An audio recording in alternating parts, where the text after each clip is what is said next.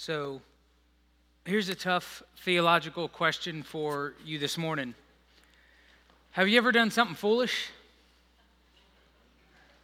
Yeah, you guys are, I'm telling you, you guys are a lot more honest in the first service. Don't tell them I said that, but you are. Y'all are like, yeah, I have. So, a while back, I was getting ready for Sunday service, and I, you know, coming to preach as early in the morning. I saw my collar. So that's not as crisp as I'd like it. So I pulled out the iron, I looked at my neck, I meant my, my shirt, and I said, Well, I don't, I don't want to take my shirt off. That's just, that's just too much work. I can handle this without taking, like, it's just a couple of touch up spots. So, needless to say, I ironed my neck, by the way. I had this huge burn on my neck. Is that foolish? Yeah, like I knew I should have done something different, but I didn't. I just went ahead and went for it. Uh, the most foolish thing I've ever done, well, that I'm going to actually tell you about, was with my friend David. Uh, him and I decided, we decided we were going to be fishermen. So we went, we had no idea what we were doing, by the way. You'll, you'll, you're about to find out. We went and bought all the fishing material we needed, the fishing poles, fish stuff, and we went to the local reservoir. And we said, hey, we're going to rent a boat. A boat, which neither one of us know anything about this stuff. And so we went ahead, rented the boat. We went down to the dock where they had all the John boats lined up, and they were flipped over. And we looked and we looked, and we said, "Well, we just use this one." I said, "Hey, Dave, there's a hole in the bottom of the boat. Like, you know, looks like it should be plugged up." He's like, "Well, I mean, it wouldn't be there if it wasn't supposed to be there." And I was like, man, that logically just makes sense. There wouldn't be a hole if there wasn't supposed to be a hole. And so we turned the boat over and we looked, all of them were like that. We said, hey, we'll just go for it. So we put the boat in the water and started loading up. The next thing you know, we, we start, well, we had a little child, we go out and water's coming in. I said, man, this isn't right. He said, well, maybe. I, I laugh every time. He said, well, maybe the, the bottom of the boat's just supposed to fill with water. It's like a buoyancy thing. Like there's just supposed to be like a coat of water. I'm like, no, I'm, I'm pretty sure it's not how it's supposed to work. Needless to say, we just continue to go out and it gets deeper and deeper. So we're throwing our drinks out, trying to get the water out. We get stuck. A guy luckily comes by, throws us an anchor, and pulls us in. We found that little hole is to drain out the water after it fills up from a storm, and you should plug it back up. We know now what we didn't know then. Kind of foolish, right? Hole, boat, taking it on the water. Probably shouldn't do those things. So here's the thing about foolish things. I mean, while they are foolish, you can move past them, right? They're not that big of a deal. I mean, it's not really like life altering. It's just something that maybe a little bit embarrassed about, but makes a funny story to tell your friends. They're, they're not that big of a deal. Are you with me? Yeah? Well, good, because here's, here's what I'm asking you to do today. This is one of those challenging sermons, my favorite by far, probably not yours, but is by far my favorite. I want you this week to do something foolish for Jesus Christ. That's do something foolish for Jesus Christ. And, and notice, foolish is in quotation marks. I don't want you to iron your neck. I don't want you to almost sink a boat in the river. But I want you to do something risk taking for Jesus Christ. I want you to do something that makes you feel uncomfortable. I want you to do something that makes you nervous. I want you to do something that people around you would consider foolish. I want to show you this week, but I want to show you two stories. It's in the book of Daniel. If you're familiar with the book of Daniel, you know these stories. If not, I'm glad you're here this morning. But both of these stories could easily be interpreted, how these people live, they could easily be interpreted by everybody around them as just simply foolish. Here's a little background. The nation of Israel has been taken into exile. The northern tribes are gone. That's 10 tribes of Israel disappeared. We never hear from them again. Southern tribes be the southern tribes, Judah, is taken into captivity by the Babylonians. They're, they're there living under King who? T- you guys know more in the first service too. Don't tell them I said that, okay? So they were taken from their homeland. Now they're under uh, the Babylonian rule, under King Nebuchadnezzar, living with him. And after he would capture land, right, they would go and just conquer all these places, he would take some of the best and brightest people from their homeland, bring them into his service. And his idea is if I get the best and brightest from all these different nat- nations, I teach them our language, our culture, I will have a council full of wise people. And so he'd go conquer land and take their best and brightest. The four of them we're going to learn about are Daniel. Who are the other three? Shadrach, Meshach, and Abednego. You're like, I've heard of them. I know, they're pretty famous, aren't they? So, Shadrach, Meshach, and Abednego, it's Daniel 1 5. We're going to jump right in. It says this. It says, The king assigned them, that's Daniel, Shadrach, Meshach, and Abednego, a daily amount of food and wine from the king's table. They were to be trained for three years, and after that, they were to enter the king's service. And again, here's what's going on, like we just talked about. Their nation's been conquered, they're the best and the brightest who get picked their entire nation has been wiped out, and now they're getting a job. Now they have a job with good benefits, good insurance, a 401k where they match, right? Everything they could have asked for, they have kind of a dream opportunity with a free education. Everything's been wiped out, but now they have this amazing opportunity where they're trained. And the king picked out their food. It says, But Daniel resolved not to defile himself with the royal food and wine, and he asked the chief um, official for permission not to defile himself this way. Israel had a strict dietary laws, and the food was most likely. Oh, excuse me. I apologize. Let me come back. It says, But Daniel resolved not to defile himself this way with the royal food and wine, and he asked the chief official for permission not to defile himself this way. And so here's what's going on Israel had strict dietary laws, just like you know, and this food was most likely offered to idols. And so they're here to be trained in the service of the king, kind of like a study and residency type of thing. King picked out their food, and Daniel looks and says, I'm not eating it. I'm not doing it. Now, to everyone else around Daniel, this would have seemed foolish. I mean, the king personally picked this. All your protection's gone. Where you used to live is gone you're risking your job, your salary, your benefits, your insurance. You're risking all those creature comforts over food. I mean, you're going to insult the king and tell the king the food he personally picked out isn't good enough? Verse 9 says, Now God caused the official to show favor and compassion to Daniel. But the official told Daniel, I am afraid of my lord the king who assigned you food and drink. Why should he see you looking worse than the other young men your age? The king would have my head because of you. And so the caretakers look, Nebuchadnezzar doesn't play around.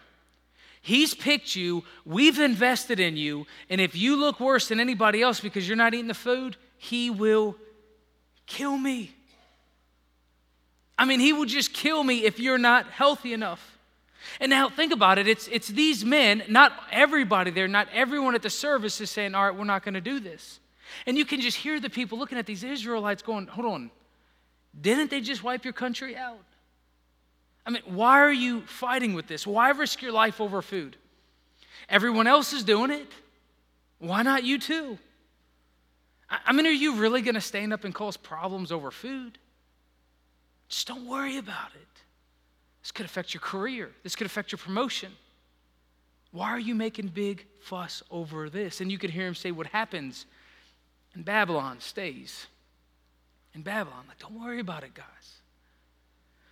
But look, instead of worrying about their careers, their social status, all this advancement they could have, they stay faithful to God. And Daniel says, Look, just give us 10 days. That food that you think is going to make us healthier, we're going to go ahead and follow God. We're not going to eat this. Watch what happens in 10 days. Watch what we look like in 10 days. He didn't know what was going to happen, but he just trusted God. Here's the idea if I stay faithful to God, he's going to come out and bless me. So he stayed faithful to God. And it says this, verse 15 At the end of 10 days, they looked healthier and better nourished than any of the young men who ate the royal food. So it worked. They stayed faithful to God came out better than everyone else at the end. And look at verse 17, it says, To these four young men, God gave knowledge and understanding of all kinds of literature and learning. And Daniel could understand visions and dreams of all kinds. Now, here's the thing we know about Daniel, we know about these people because of this event. They didn't have all these gifts before this. It was this thing, this being faithful to God, that then they were blessed with the knowledge and understanding and the different ways of interpreting. And it tells us, the story continues to tell us that they become wiser than anyone else in the kingdom. And here's what I want you to see instead of worrying about their career advancement and social status, they worried about God, and God elevated them to a higher career and a higher social status than they could have ever got on their own. But if we were to be honest, how often does our faith take the back seat to our careers? How often does our faith take the back seat to our social status? Well, I mean, I don't, I want to fit in. I mean, everybody else, I mean, I can't not do it. I mean, instead of trying to make something of themselves, they stayed faithful to God, and God made much of them, far more than they could have ever done on their own. You see, Daniel ends up being promoted to the top official. The other three become the top administrators. And I wonder how many of us have missed out on great blessings from God because of our unfaithfulness? Because we were too scared to take a risk for Him. But they're in the top positions. They're the high, high people of the land. And so things are looking good, and Nebuchadnezzar decides to make a huge statue of gold. I'm sure you've heard of this. It was 90 feet tall and 9 feet wide. It's a couple tons of gold, yes? Huge statue of gold. And he made a decree that anytime you hear this certain music, you have to bow down and worship the idol. And if you don't do it, you get thrown into a blazing furnace. There's some pretty crazy things in the Bible, isn't there? You thought you had it bad today? No. Bow down and worship or fire. Those were the only two options. And of course, this goes completely against Israel's faith, and they know this. Remember, the reason why they're in captivity because they were worshiping other gods. Because they were worshiping other gods, God said, You're not going to stay here. His hand of protection goes off. They go into exile. Now they're in exile, and the king's saying, You have to worship other gods. These guys are saying, No, we're not going to do it. We know what happens when we worship other gods. We know what that looks like. We're not going to do it. So the music started playing. Everybody bowed down. Shadrach, Meshach, and Abednego. Remember, they're not just people, they're top officials. They're working for the government. They're like, yeah, we're not doing it. So they stand up. And wouldn't you know, people around them go back and tell the king, hey, they're not bowing down. And here we are again. We have somebody acting, people acting foolish. Why not just bow down and repent later? Everybody else is doing it. They, their heads are going to be down. They won't even see you do it. You can just pretend you didn't do it. No one will know. They said, We're not doing it. We're not bound down to these idols. So the king finds out and is furious. Calls Shadrach, Meshach, and Abednego. And I absolutely love their response. Look at this. They say, King Nebuchadnezzar, we do not need to defend ourselves before you in this matter. He calls them in. You're not bound down. He's like, Look, we're not going to talk about it. You don't need to waste your time. We're not going to waste our time. There's no negotiating, meeting halfway. We're not bound down. Our minds are made up. They say, We don't, we don't need to talk anymore. But he goes on. I love this. If we are thrown into a blazing furnace, the God we serve is able to deliver us from it. And he will deliver us from your majesty's hand. He's saying, look, if you throw us in there, God's going to save us. You know what, King? He's going to deliver us from you, but even if He does not, we want you to know, Your Majesty, that we will not serve your gods or worship the image of gold you have set up, and we're willing to die. Now, he's not saying this from the comfort of his house. He's not saying this at church. He's looking at the most powerful person in their land saying, Look, we don't need to talk about it. Here's the options. You could throw us in a furnace. And if you do, God can save us. In fact, God will save us. But you know what? Even if He doesn't, we're still not going to do it. So go for it. That's what faith is. God can, God will. But even if He doesn't, it's not a contradiction because faith means we don't know. All faith involves risk. And did you know something? If you didn't know it, I'm so glad you are here today. Do you know all Christians are to live by what? By knowledge? By faith. And faith always involves risk because faith is the unknown. How many of us are living on faith for Jesus Christ? How many of us are actually risking anything for Jesus Christ? How many of us are willing to take a risk for Jesus Christ? And as you can imagine, and I think you would agree, all the other people listening to Shadrach, Meshach, and Abednego would say, okay, now this is foolish. This is too far. I got the food, but come on, a furnace? But they don't. And as you know, the king ends up heating the furnace up to 10 times hotter than it ever was. The people who are carrying them in to throw them in, they end up burning up and dying. They throw Shadrach, Meshach, and Abednego into the furnace. Well, and it says this Then Nebuchadnezzar leaped, excuse me, leaped to his feet in amazement and asked his advisors, Weren't there three men that we tied up and threw into the fire? They replied, Certainly, Your Majesty.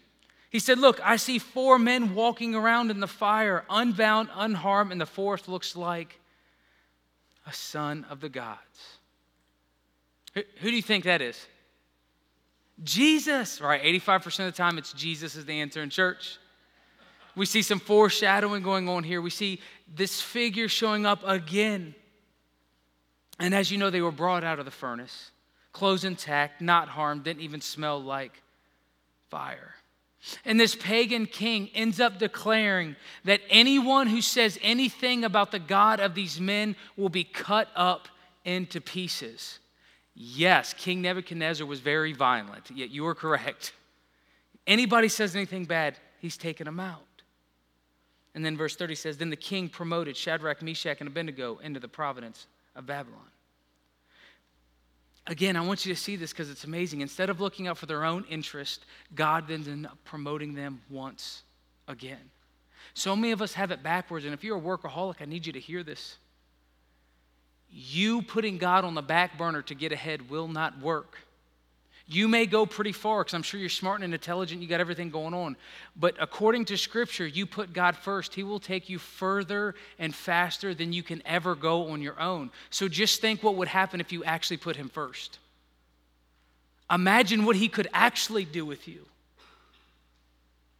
Probably be pretty amazing because I'm telling you, if He can use me, I can't imagine what He could do with you. Put Him first. And of course, we don't have time to look at it today, but you know Daniel and the lion's den. That's a crazy story on its own. And these people did crazy things for the Lord.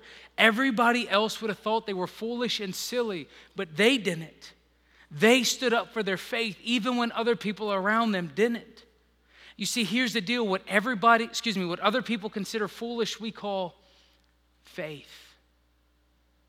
What other people consider foolish, we call faith. Faith looks foolish to those who don't believe. And you just got to know that. You just got to understand that. Hebrews 11:1 says, "Now faith is the confidence in what we hope for and the assurance about what we do not see." You see, that means living by faith means taking risk, risk how we would think about them. We're not going to have all the answers. We're not going to be 100% sure. Living by faith means we are willing to take risks. Not risk like, hey, will this boat not sink? Risk saying, this is where the Lord is leading me. This is what the Lord has said to do. So I'm going to step out and do it and see what happens. I took this from somebody else, but I love it how it says, We are called to be faith filled risk takers for Jesus Christ. And this is every single one of us. Not just the pastors, not just the staff. Every single Christian is called to be a faith filled risk taker for Jesus Christ. And that means we're going to have to do things that other people just don't understand. We're going to have to do things that may seem foolish, that may go against conventional wisdom. And we have to let our lives be a testimony for our great God. That's what we see all these men in the store do. They end up promoting God. I mean, God ends up, God promotes them, so they're at a, a place of influence to then make God's name known greater. See, the promotions aren't about you, the promotions are about Him. And then they have the leadership and ability to then influence other towards Him. You see, for me, I mean, it doesn't always have to involve a lion's den or a furnace, things like that, just to let you know. For me, I remember when I was 20 years old stepping out saying that God's called me into full time ministry. If you haven't heard my story before, I graduated high school with a 1.5 GPA. All right, so college was not in my future at all. I was in electrical school. I just finished my second year of electrical school, and I just knew that the Lord had called me to this. Now, you have to know, I've only seen small country churches, never seen big churches before this. And so I went to one of the pastors and and told them, or excuse me, went to our church and said, hey, this is what I'm going to do. I'm going to go to community college, quit my electrical career, and, and go back to college, move back in with my mom. That's not fun for anybody, is it? But it's what I had to do, right? Move back with mom, going to community college just where I'm at. And one of the pastors at church said, That's silly. He said, he said, Don't, don't do that. There's no money in it. There's no security in it. Go be an electrician and just like teach Sunday school. Or do it when you're older. I'm not joking. So, this is the advice, not the senior pastor. This is the advice I'm getting from another person who's been a pastor so I've said, no, run. I would only listen to him, now I'm playing that back. No, I'm just kidding. But he said, don't do it. Don't do this. And I said, well, it seemed foolish to him. I did it anyways. Quit my job, moved back in with my mom, and went to community college. When I was almost done with school, I went to our local director of missions. It's a DOM, it's a, it's a Baptist thing. And I went to him and said, Hey, listen, I'm, I'm graduating school soon and just seeing if there's any positions, uh, pastor jobs available. I believe, you know, I'm almost done. Here's where I'm at. What do you have for me? He said, No, no, no, no. He said, You, you can't do that. You're too young. Here's what you need to do, Brian. He said, first you need to go volunteer for be a youth pastor, unpaid position. I was like, okay. Then you need to, you know, work yourself up to part-time. And Then after you get the part-time position, then you need to become the full-time youth pastor. Then after you become the full-time youth pastor, then maybe you can get associate pastor job. Then after you get the associate pastor job, then maybe you can actually be the lead pastor. Now here, here's the problem with this. I'm going to another pastor telling him that this is what the Lord has called me to do and he's telling me I'm wrong, and that's not the correct step. Six months later, I started my first job as a senior pastor. What I thought was really amusing is they called him and he actually spoke at that service. And he publicly admitted uh, that he was wrong and that he gave me terrible advice, which is a really big thing for, you know, pastor to do, by the way. But what he thought was foolish, and I say this to say that even pastors get it wrong. Even people you look to for health can get it wrong. What we want to stay faithful to is our Lord and Savior. And you see, I wasn't anyone special, I promise you. I was just doing what the Lord had asked me to do. Was I 100% positive it was going to work out? No, and everybody's telling me it's not going to work out. It's not very comforting. Did I have any clue? I had no idea. Did I doubt? Absolutely. But that's what faith is. It's by not being sure, by doubting, by going, man, if, if God doesn't come through, this is going to be a mess. If God doesn't show up, I'm in trouble. And I'm not challenging you to do silly things. I'm challenging you to faith filled things because there are far too many Christians who miss out on a life of faith, who miss out on really doing incredible things for the Lord. You see, faith filled risk takers, first, they keep God first. It's not just a bumper sticker, it's not just about going to church. It's saying, God is number one in life, in everything in my life, which is a hard statement for all of us. Like it's something we all continually work towards. It's not a blanket thing like God's first and I've settled that. It's a constant fight to keep God first. But they keep God first. They're not concerned with what everyone else thinks. They're not concerned about what their parents think or what their friends think or family going, No, I, I hear you, but this is where God is leading me. This is the direction He's asked me to go. Which means they spend time in His Word and with Him in prayer. Think about the stories we heard. They didn't just fast from food because they were like, you know what, I'm going to test the king today. They didn't not bow down to an idol just wondering what a fire felt like. They were doing these things because they knew this is what it looked like to be faithful to God. And for us to know what it looks like to be faithful to God, we have the scriptures where we can learn and pray. We can read and see what the teachings of Jesus are. We can see what the teachings of the apostles were, and we can learn what it looks like to be faithful. They were taking risk based on faith. Some of us, the reason why we've never reconciled that relationship because we didn't put ourselves out there and risk asking for forgiveness. I mean, there's all sorts of risks. Fear will stop us from doing incredible things for the Lord, like reconciling a friendship or a marriage or whatever. It's faith. Fear will stop us. And the last thing, it's faith. Uh, faith-filled people hang out with other people who are faith-filled. Can we just be honest for a minute? Some of you need new friends.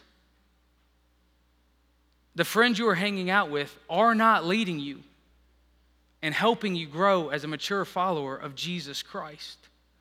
And I promise you, it is much easier to grow in your faith when you have another group of people who are trying to grow in their faith.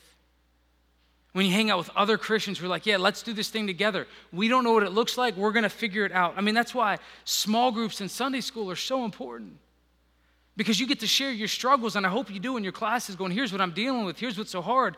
What do you guys think? How have you handled this? And here's the deal we all need people who we're witnessing to. I have plenty of non Christian friends, people that I hang out with, that I talk with, that I try to share the love of Christ with. But here's the deal I would not ask them for advice for my marriage. I would not ask them what I should do in these areas of my life that I know God has spoken to. While I can be friends with them, I want to influence them towards the love of Jesus Christ. I don't want them to influence me the, away from Jesus Christ. Does that make sense? And some of us need other faith filled friends who are willing to take risk with us, who are willing to step out on faith with us, faith with us, and be bold. You see, stay faithful to God and let Him take care of the rest. Let Him handle the consequences because God is willing and God is able. And what I want to encourage you today is to start living by faith, to take risks for the Lord. Do something that other people who don't know Him would be consider foolish. Because so many of us, and I don't want this for you, and I don't want you to be convicted. I'm not here to do that. If that's what the Lord's doing, that's Him. I'm just here to challenge you today because I don't want you to miss out on a life of faith. I've seen what both look like. I've seen what it looks like just sitting on Sunday mornings coming, and I've seen what it looks like to step out on faith. I promise you, you want to live by faith. There's a story in the scriptures that Jesus' disciples were trying to put everything into practice that he had taught them. They were going around trying to heal, and this one little boy they tried to heal, they couldn't do it. They failed. So the father did what any father would do well, the heck with you guys, I'm going to the other person, right? This doctor didn't work, I'm going to go to the next doctor, right? The disciples failed, so they took the boy to Jesus. Jesus spoke the words, he was healed.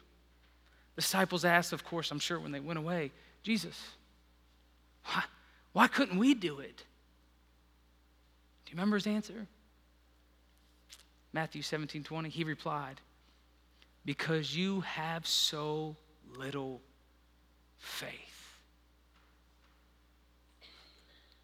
Now, think about this in context, okay? He is saying this to the people who have left everything to follow him. They've left their homes, they've left their jobs. Check this out. They are walking around actually trying to heal people. How many of you have done that? Okay, yeah, so that's my point. Like these guys are walking around town like trying to heal. I would call that amazing faith. Jesus says, What little faith you have. And I don't know exactly why, but that makes me wonder. And perhaps it makes you wonder what would Jesus say about my faith? What would he say about your faith? We are called to be faith filled risk takers for Jesus Christ. And next time you're scared, next time you're nervous, just like I will be, I have a family, I have little kids. My wife says, So I get scared all the time. You don't know. But next time you want to play it safe instead of take a risk. Next time you know He's calling you, you know He's asking you, this is what it looks like to be faithful. Here's what I want you to do next. I want you to picture Jesus standing in front of you, look in your eyes, asking you, this is going to be the King James Version, I love it. O ye of little faith, why are you playing it safe?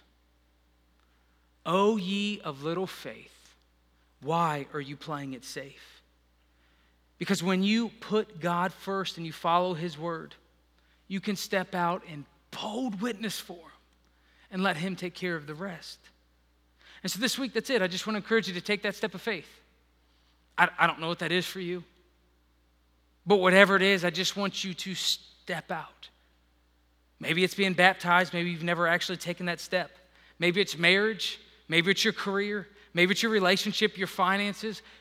I don't know, but whatever it is, that thing that you know He wants you to do, the thing He's been asking you to do, the thing you're afraid to do, today I want you to be like, you know what, I'm gonna do it. I'm gonna do it this week. I'm gonna take that one step this week and see what happens. For those of you who say, you know, I can't think of anything, Brian, like, I'm good. I don't, nothing comes to mind that the Lord wants me to do. I have you covered too. Aren't you glad? Here's what I want you to do I want you to share your faith this week. You're like, never mind. The Lord just spoke to me. He told me what I was supposed to do. It was to cook dinner. Share your faith or invite someone out to church this week.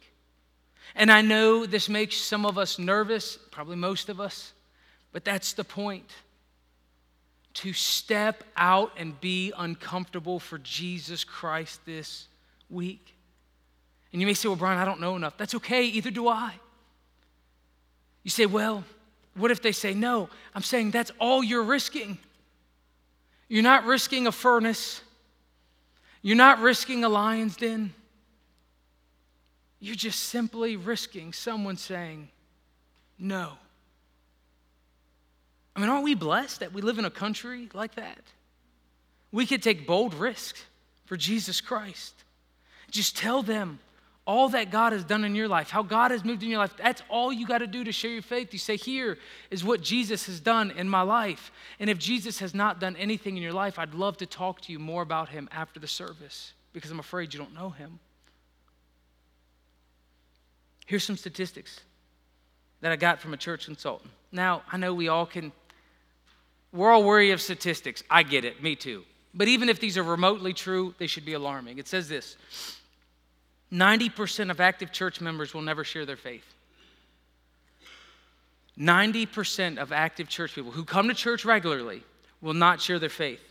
And listen to this only 21% of active church members will invite anyone to church over the course of a year. So, 21% of those who are willing, excuse me, 21% will invite somebody to church. You follow me so far? So, if we have 100 people in here, only 21 will invite one person to church that year.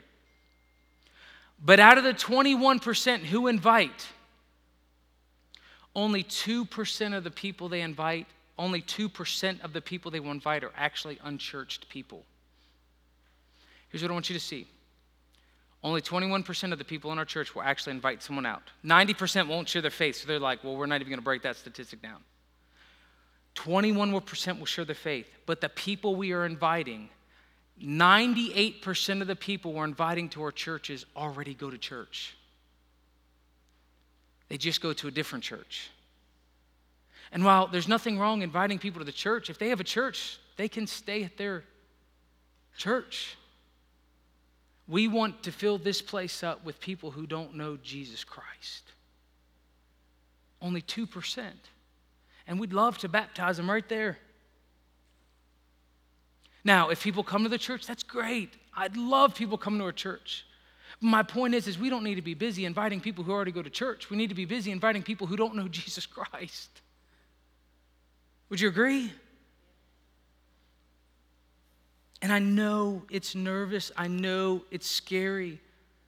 But if you've ever participated in somebody receiving the gospel of Jesus Christ, it is life changing, and there's nothing better in the world knowing that that day, at that time, they are now going to be with Jesus in eternal glory. But you actually have to believe the gospel, you have to believe it's true.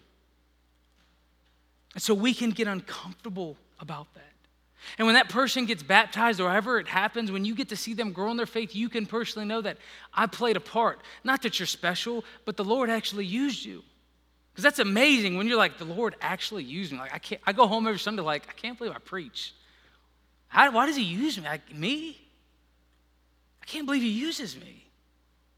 But he'll use all of us. I mean, what if the person who told you about the Lord, what if they didn't do it? And I don't want you to feel guilty. I want you to be faith filled risk taker. Step out there. I want you to take a challenge. And here's the secret once you step out on faith and you follow the Lord, you'll realize it's not a risk at all. It's a lot riskier not to trust and follow the Lord. It's not a risk when you're trusting in the sovereign God. It's just called faith. Imagine what your life could look like if you took risks for Jesus Christ. Imagine how exciting it could be. Imagine if our church took risks for Jesus Christ. Imagine what we could do together in Conway and beyond. And listen, I'm just starting here, so I haven't really challenged our church yet. You're like, you haven't? No, just give me about two years. It's going to get rough, okay? But listen, what I promise you is I will, will challenge our church to be faith filled risk takers for Jesus Christ. Because I believe the gospel is important. I believe you believe the gospel is important. And I believe we have an obligation to reach our community with the gospel of Jesus Christ. Imagine if First Baptist Church was known for being risk takers, for stepping out there going, hey, if God doesn't show up, we're in trouble. But He can and He will. And even if not, we're going to do it anyways because this is what He's asked us to do. And so this week, and as we're thinking about church and what a faith filled risk taker looks like, this week when you get nervous and you get scared, I want you to picture something. I want you to picture Jesus in front of you asking you, Oh, ye of little faith. Next time you're scared. And you can't help but see him, and then you glance over and you see the cross on his shoulder. But I want you to fast forward and hear him say, this is gonna like a weird image, but do it anyways. Jesus, oh ye plan to save with him carrying the cross. And then I want you to fast forward of him coming out of the grave, resurrected, saying, Why are you playing it safe? Because I want you to remember, he defeated death, he rose from the grave. Our Savior is powerful. Imagine if we tapped into that. Ephesians tells us we have the same power living inside of us that rose Jesus Christ from the grave. We'll go through that book one day, and when we do, it's going to blow your mind what Paul says. So, O ye of little faith, why? Are you playing it safe? Will you pray with me? Heavenly Father, come to the name of Jesus Christ, and Lord, we just thank you that you use us, us men and women, for your glory. Father, you've told many people what you want them to do. Maybe it's reconcile a relationship, maybe it's take a chance, or what, whatever that is they know, Lord, I pray for the boldness of your spirit. I pray they will be bold and they will take this as a sign from you. This is what they're supposed to do. Look, maybe for some, they need to step out on faith and they need to be bold. Maybe they need to come up front today and finally give you their life. Maybe they were too scared of what everybody would think around them. I don't know, but Lord, I just pray that you give them boldness as well. Father, we do ask that all of us are boldly sharing our faith this week. We love you and we thank you. In the name of Jesus, we pray. Amen.